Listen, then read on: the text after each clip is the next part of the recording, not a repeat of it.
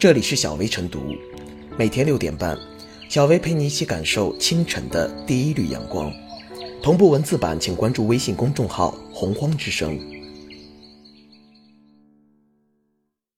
本期导言：近日，德云社相声演员吴鹤臣突发疾病，其家人通过水滴筹发起百万众筹一事引发争议，但其资产信息很快被爆出，有车有房有医保。其病情也无需百万治疗资金，网友质疑平台是否提前核实房产、治疗费信息。水滴筹相关负责人回应表示，平台没有资格去审核发起人的车产和房产，只能要求发起人公开说明自己的家庭经济情况，或者去做公示。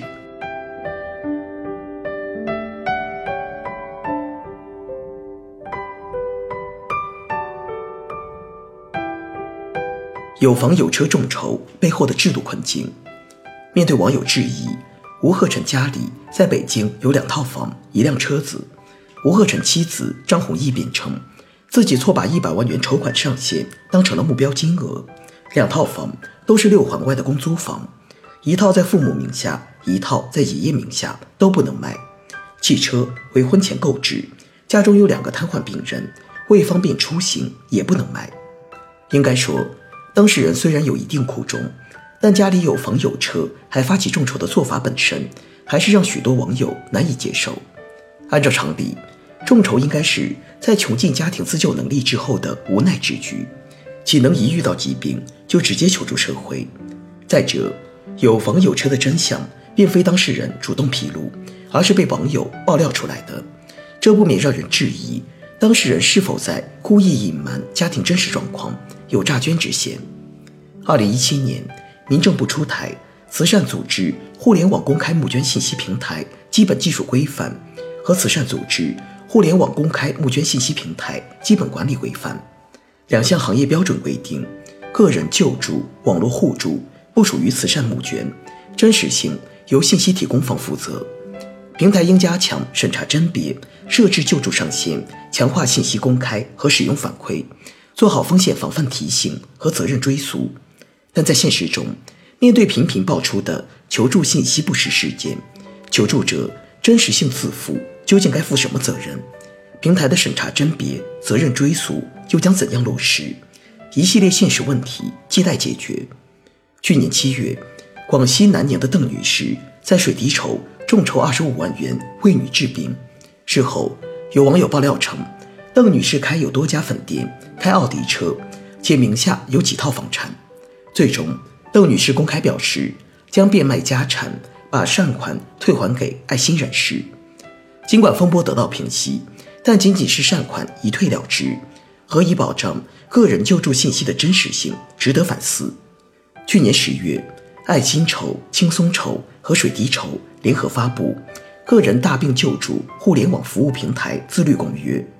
自律公约明确，个人在网络平台申请大病救助时，救助人对个人及家庭经济状况要真实、全面、客观地进行说明，包括工资收入、房产、车辆、金融资产、医疗保险等信息。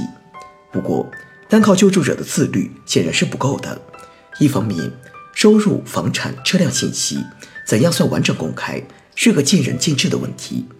在吴鹤臣众筹事件中，公租房他人名下婚前财产，或许就是当事人选择性不公开的理由。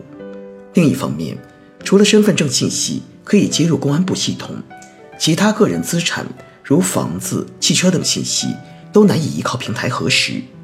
当然，并不是说有房有车就一定不能发起众筹，关键是要把真实的经济状况告知公众，确保信息透明对称。让公众可以依靠自己的判断去衡量是否献爱心。对此，有关部门需完善制度，进一步规范个人救助行为。首先，家庭经济状况公开到什么程度，要有一个标准，不能笼统的填写有无房产，必须具体到位置、户型、面积、产权、贷款等，便于公众了解和监督。其次，提高失信筹款的违约成本。对于有意隐瞒个人财产信息者，除了叫停众筹、追回善款外，更要列入黑名单，纳入个人信用记录。情节严重者还要依法追究其法律责任。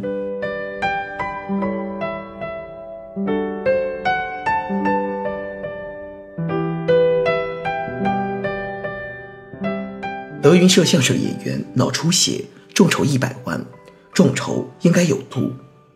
近年来，众筹平台变得火爆。作为一个公益平台，它能够在病人在患病后需要救助的情况下，公开发布患者的情况，为病人筹钱。但是，也因此出现了很多问题。在二零一八年，南宁一女子被爆出在家境殷实的情况下，在众筹平台筹款二十五万。为其女儿治病，在被网友揭发后恼羞成怒，破口大骂。此类行为的出现，平台负有很大的责任。一来，平台的审核不严，目前平台只能依据筹款人的一家之言和相关照片进行审核，而且审核重心放在了病情上，对筹款发起人的家庭情况却没有做出要求。二是，在筹款金额方面，平台设置了上限，但是。具体的筹款金额可以由筹款发起人自行制定。一般来说，脑出血的治疗仅需十余万元，但是吴鹤臣家人却筹款百万，颠覆了公众的认知。网络筹款本来就是网友基于信任对陌生人进行的自发的帮助，但是如果平台上存在大量虚假隐瞒内容，捐款发展到最后可能会寒了所有人的心，透支了社会的信任。当公众知道自己受到了欺骗时，想必下次遇到筹款时会更加谨慎，对平台的信任度也会降低。另外，这种行为也是对社会资源的一种浪费。社会资源是有限的，当大量的筹款信息被发布到平台上时，网友注意力将会被分散，对这种情况进行捐助，就可能导致其他更需要帮助的家庭得不到关注和帮助。众筹平台的成立本来是出于好意，但是近年来，因为部分人的行为，使得众筹治病变了味儿。目前，国家的医保政策已经比较完善，很多病都能通过医保报销。但是，众筹平台的出现让众筹的门槛变低。众筹治病本该是在所有办法都实行过后无可奈何的最后一个选择，但是却有人在不降低生活质量的情况下，把它当成了首选。更有甚者，利用治病的理由进行敛财。另外，要防止此类行为的屡次发生，更重要的是相关法律的介入。毕竟，如果被骗捐被揭穿后，筹款人只需要将筹到的钱退回，而不需要承担任何责任，这样的风险是谁都可以冒得起的。